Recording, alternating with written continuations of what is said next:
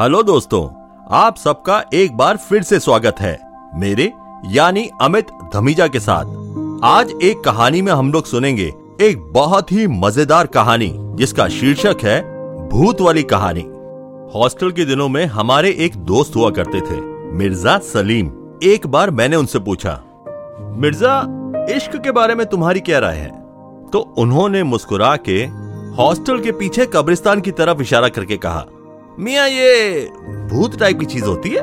बातें सब करते हैं, लेकिन देखा किसी ने नहीं है। और तब तक मेरा भी यही मानना था कि ना तो इश्क टाइप की कोई चीज़ होती है और ना ही भूत टाइप की। लेकिन शादी के बाद मेरा यकीन इश्क पे ज़रूर हो गया था, क्योंकि मुझे सचमुच बहुत प्यारी बीवी मिली, जो मुझे बहुत ज़्यादा प्यार करती थी। लेकिन भूत पर मेरा यकीन अब भी वैसा ही था, जैसा मिर्ज़ा ने कहा था। कि मियाँ भूत वूत कुछ नहीं होते यार। लेकिन मेरी लाइफ का एक वो एक्सपीरियंस ऐसा था कि मुझे भी ये यकीन होने लगा था कि शायद भूत होते हैं।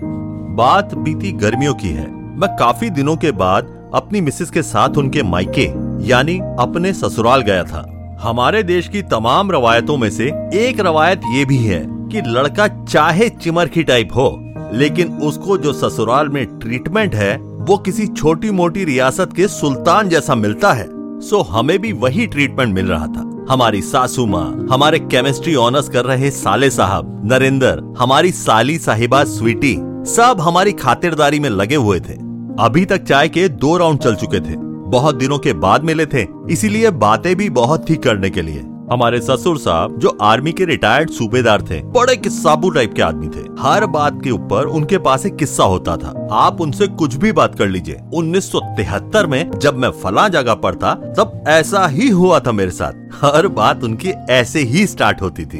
खैर, काफ़ी देर तक गपशप और बतौलेबाजी का दौर चला और ये सब बातचीत चली रही थी कि किचन से कुछ बर्तन गिरने की आवाज़ आई।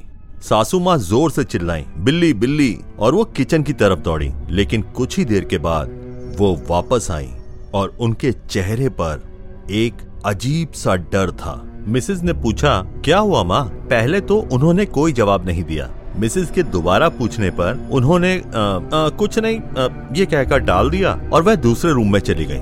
मुझे बड़ा अजीब सा लगा। तो मैंने इशारे से अपने ससुर से पूछा। पहले तो उन्होंने भी इस बात को काफ़ी टालना चाहा, लेकिन मेरे कई बार पूछने और काफ़ी ज़ोर देने के बाद आखिर वो बोल ही दिए।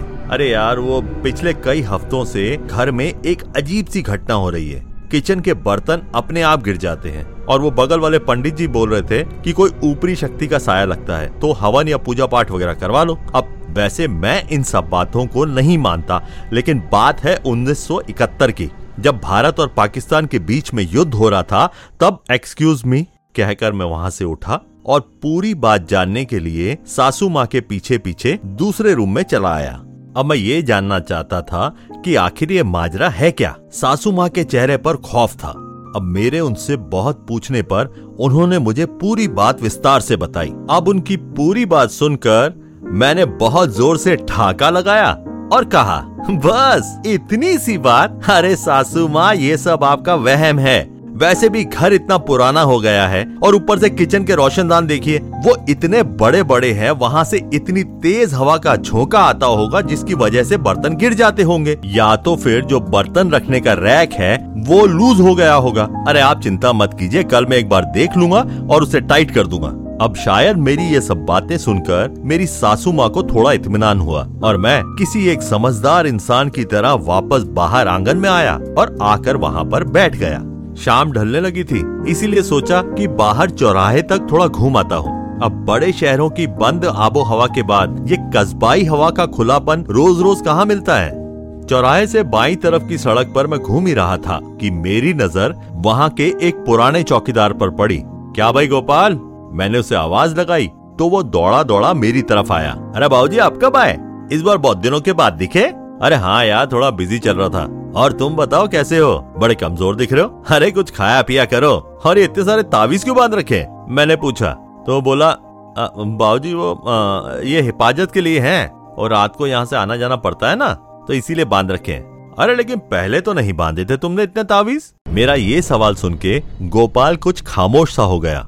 उसके चेहरे पे खौफ था। फिर उसने जो मुझे बताया, वो सुनकर तो मेरे भी कुछ कुछ रोए खड़े हो गए। चौकीदार ने मुझसे कहा, साहब, मोहल्ले में कुछ दिनों से ऊपरी साया छाया हुआ है। अजीब अजीब सी आहटें सुनाई देती हैं और वो नुक्कड़ पे जो पुराना कुआँ है ना, उसका पानी तो पूरा लाल हो गया है। अरे, हम ये पीर बाबा की मजार से तावीज लाए हैं। सुना है भूत प्रेत इससे डरते हैं। हवा तो मेरी भी टाइट हो गई थी। मेरे भी चेहरे से हवाइयाँ उड़ने लगी थी। लेकिन मैंने अपने आप को संभाला और एक्टिंग करते हुए, हँसते हुए कहा, अरे भैया, कुछ नहीं होते ये भूत प्रेत। दुनिया पता है कहाँ चाँद तक पहुँच गई और तुम अब भी वहीं अटके हो, वही पुरानी तकियानुसी भूत प्रेत की बातों में। हद है। मेरी बातों को ध्यान से सुनकर वो हैरान होकर बोला, दुनिया चाँद को छूने लगी? कैसे? कब? मैंने झुंझला कर कहा, अरे, मेरा मतलब है दुनिया ने तरक्की कर ली है। अब खैर ठीक है, मैं मैं चलता हूँ, मुझे देर हो रही है। और मैं पलट के जाने लगा, लेकिन तभी मैंने गौर किया कि बातों बातों में काफ़ी देर हो चुकी थी और अब अंधेरा हो चुका था और यहाँ से घर तक का रास्ता बिल्कुल सुनसान था। गोपाल, मैंने पलट के आवाज़ दी। चाय पियोगे? चलो घर चलो, चाय पिलाता हूँ। बहुत दिनों के बाद मिले हो। चलो रास्ते में बातें भी हो जाएँगी। घर जाके मैंने चौकीदार गोपाल को चाय पिलवाई और फिर उससे कहा आ, तुम चले जाओगे ना? डरोगे तो नहीं? कहो तो मैं छोड़ाऊ वो बेचारा क्या करता? मन ही मन मुझे कोसता हुआ वापस लौट गया। नहीं साहब बड़ी मेहरबानी आपकी।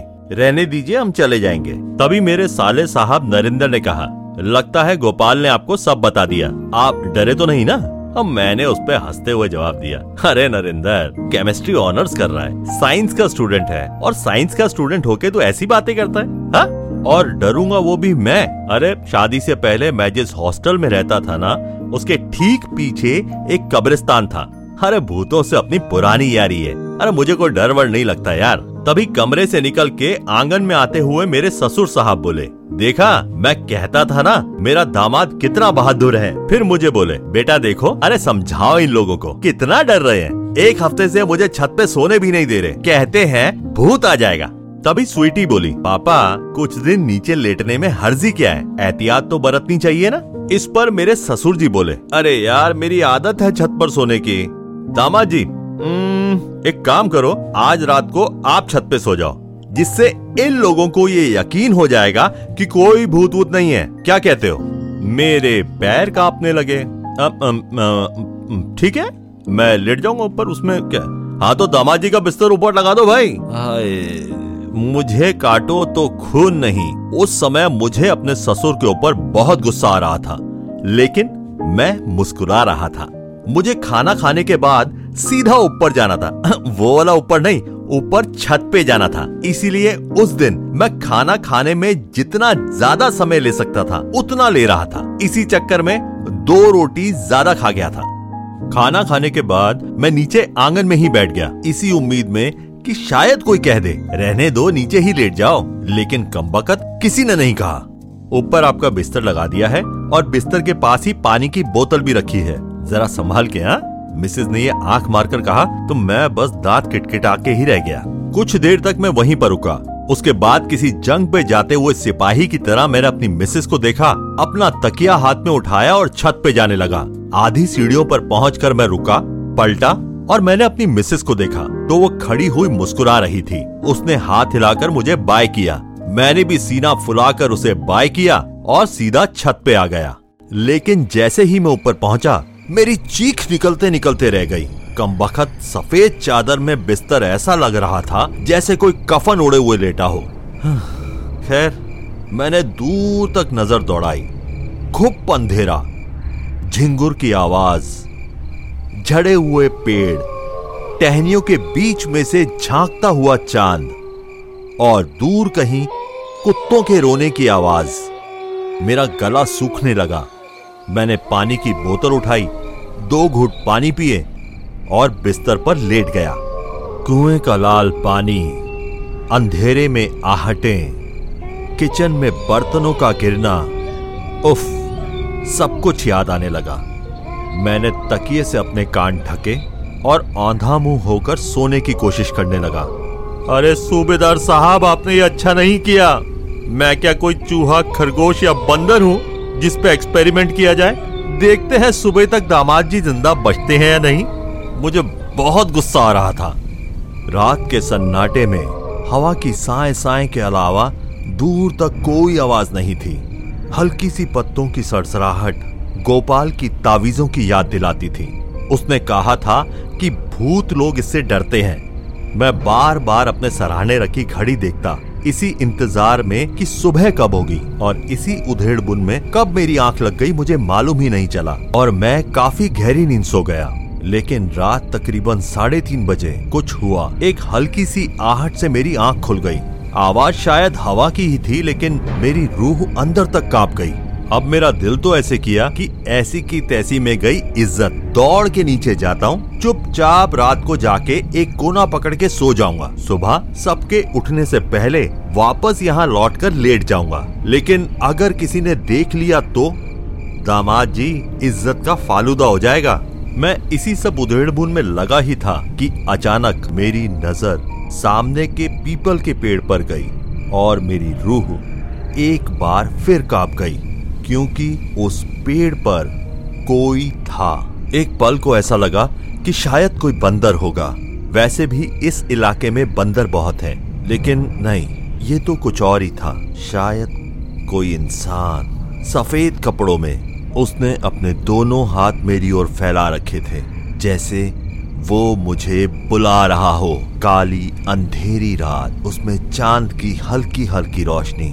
मुझे ऐसा लगा कि शायद मैं उसे कुछ कुछ देख पा रहा हूँ। अब मेरा गला बुरी तरह सूख चुका था। मैं बहुत ज़ोर से चीखना चाहता था, लेकिन मुझे ऐसा लगा कि मेरी जबान मेरे पेट में गिर गई हो। मेरे शरीर में एक अजीब सी सेहरन थी और मेरे माथे से लगातार पसीना बहता जा रहा था।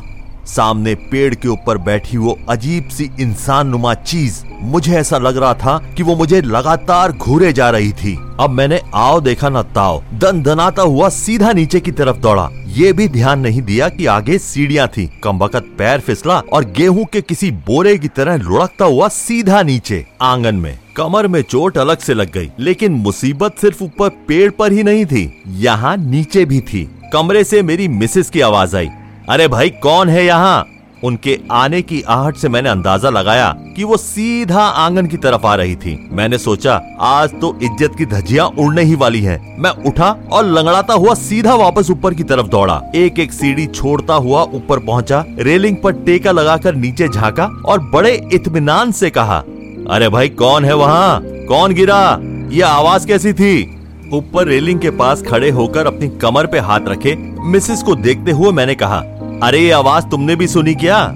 मिसेस ने ऊपर मेरी तरफ़ देखा। हाँ आवाज़ तो थी। लगता है कोई बंदर बंदर होगा। बाहर से आई होगी। आप सो जाइए जाके। ये कहते हुए मुझे बुरा तो लगा, लेकिन कहना पड़ा कि हाँ शायद कोई बंदर ही होगा। लेकिन अच्छी बात ये थी कि जब मैंने बड़ी हिम्मत जुटा के वापस पीपल के पेड़ की तरफ़ देखा तो वहाँ अब कोई नहीं था। मैंने गहरी सांस ली और वापस छत पे अपने बिस्तर के पास आ गया।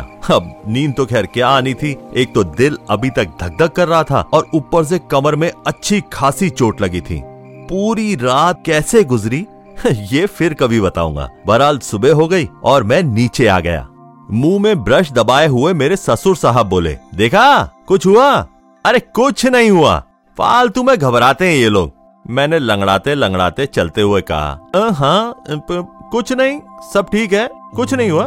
अरे, क्या हुआ कमर को? किचन में नाश्ता बनाते हुए हमारी मिसेज ने आवाज़ लगाई। अरे, कुछ नहीं। वो बहुत दिनों के बाद छत पर सोया था ना, इसीलिए शायद कमर थोड़ी अकड़ गई। मेरे ससुर साहब फ़ौरन बोले होता है कभी कभी होता है। 1976 में जब मैं वॉर पे था, तब मेरी भी कमर एक बार अकड़ गई थी। वो हुआ यूँ कि उनकी बात को अनसुना करके मैं बाहर आँगन में आ गया। अरे, भाड़ में गया 1976 यहाँ चोट लग गई और इनको किस्सा कोई सूझ रही है। रात का वो वाक्य भुलाए नहीं भूल रहा था। वो भूत था, जिन्न था, ना जाने क्या बला थी वो। लेकिन मैंने ये डिसाइड कर लिया था कि आज शाम होते होते मैं यहाँ से वापस निकल जाऊँगा। रात का वो मंजर बार बार मेरी आँखों के सामने घूम रहा था। और जब भी वो मंजर मेरी आँखों के सामने आता तो मेरे शरीर में एक अजीब सी झुंझुनी दौड़ जाती। ये सब बात मैं किसी से कह भी नहीं सकता था। बहरहाल, कमर का दर्द बढ़ता जा रहा था तो मैं जाके पास के मेडिकल स्टोर से दवा ले आया।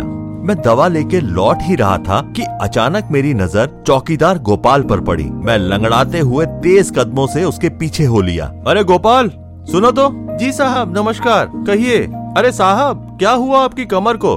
अरे कुछ नहीं यार, वो थोड़ी सी अकड़ गई। अच्छा सुनो, वो छोड़ो तुम। मुझे बताओ, उस दिन तुम वो क्या कह रहे थे? कुछ साया वगैरह है इस मोहल्ले में और वो तावीज के बारे में? क्या तुम मुझे एक, वो तावीज दिलवा सकते हो? मेरी ये बात सुनकर उसने बड़े गौर से मुझे देखा और जिस अंदाज से उसने मुझे देखा, मुझे ऐसा लगा कि वो कह रहा हो, क्यों? उस दिन तो बड़े तुर्रम कहा बन रहे थे। आ गए ना लाइन पे।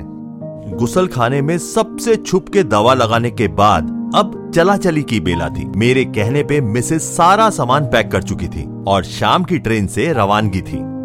मैं आँगन में बैठा सुस्ता रहा था और तो और इस बात की खैर मना रहा था कि ससुराल से घर वापस ज़िंदा लौट रहा हूँ। आँगन में उस वक्त मैं अकेला ही बैठा था। मिसेस अंदर वो रूम में अपने भाई बहनों के साथ चलते वक्त की जाने वाली बातें कर रही थी। अचानक ढक से एक आवाज़ हुई। मेरे कान खड़े हो गए। आवाज़ किचन से थी। डरते हुए मैंने किचन में झांका और अंदर जो दिखा, वो देख के मैं चौंक गया। रोशनदान से एक बंदर किचन के अंदर, जी हाँ किचन के रोशनदान से एक बंदर किचन के रैक पर आया, एक बर्तन नीचे फेंका और वापस रोशनदान से बाहर। मैं हक्का बक्का खड़ा सिर्फ़ देखता रह गया। किचन से वो आवाज़ सुनकर घर के सारे लोग वहाँ दौड़े दौड़े आए और सबके चेहरे पर वही डर अब मैं बाहर आँगन में बैठा ये सोच रहा था, बंदर मतलब बंदर, नहीं मतलब कि बंदर। तभी गुसल खाने से ससुर साहब की डरी हुई आवाज़ आई। अरे, ये बाल्टी का पानी फिर लाल हो गया। मैं एक बार फिर डरा। मेरे केमिस्ट्री ऑनर्स के साले साहब फटाफट गुसल खाने की तरफ़ दौड़े और थोड़ी ही देर में वो मुस्कुराते हुए बाहर आए। और उनके हाथ में मेरी वो दवा की शीशी थी, जिसे मैं गुसल खाने में भूल आया था। वो शीशी को हाथ में लेते हुए बोले, इसमें तो पोटेशियम परमैग्नेट है, इसमें क्या है? ससुर साहब लुंगी कसते हुए बोले, इसे लाल दवा कहते हैं पापा, साफ़ सफ़ाई के काम आती है। जब कुएँ का पानी गंदा हो जाता है तो सरकार इसे कुएँ में डालती है। ये चोट वोट पे लगाने के भी काम आती है। सब लोग और डर गए। नरेंद्र की ये बात सुन के अब मेरी समझ में आ चुका था कि बेटा, नुक्कड़ के कुएँ का पानी लाल क्यों हो जाता था? तो बेटा, ये बात थी, हा? लेकिन एक सवाल का जवाब मिलना अब भी बाकी था कि वो रात को पेड़ पे कौन था। जानने के लिए मैंने खुद पेड़ के पास जाने का फैसला किया। मैं घर से बाहर निकल के पेड़ के पास आया और गर्दन ऊपर उठाकर उसकी शाखाओं को घूरने लगा। तभी मैंने देखा कि एक शाख पे भूत लहरा रहा था। जी हाँ जिसे मैं भूत समझ रहा था, दरअसल वो तो बगल वाले पंडित जी की धोती थी। फिर मैं वहाँ काफ़ी देर तक खड़ा हुआ, हंसता रहा। अपनी खुद की बेवकूफ़ी और बाकी लोगों की नादानी पे, फिर मैंने काफ़ी अच्छी एक्टिंग करते हुए घर में एंट्री ली। बिल्कुल संजीदा। देखा, अभी भी सब लोग वहीं पे बैठे थे। बिल्कुल चुपचाप मैंने अपने ससुर और बाकी लोगों को सुनाते हुए अपनी मिसेस से कहा सुनो, देखो अभी ये मेरा जाना तो ज़रूरी है, लेकिन अब यहाँ पे ये भूत वूत का चक्कर है और ऐसे मुश्किल टाइम पे तुम्हारे पापा मम्मी को छोड़कर जाना अच्छा नहीं लगता। आखिर मेरा भी कोई फ़र्ज़ है? तो मैंने ये डिसाइड किया है कि कुछ दिन और मैं यहाँ पे रहूँगा। और हाँ किसी को खतरा लेने की ज़रूरत नहीं है, छत पे डेली मैं ही जाके सोऊँगा। देखता हूँ मैं कौन सा भूत वूत आता है। फिर मैंने कनखियों से देखा तो मेरी बातें सुनकर मेरे ससुर जी की आँखों में आँसू आ गए थे। इस घर का सबसे फेवरेट दामाद एक भूत की वजह से अब और ज़्यादा फेवरेट हो चुका था। बस, इतनी सी थी ये कहानी। उम्मीद है आप सबको पसंद आई होगी।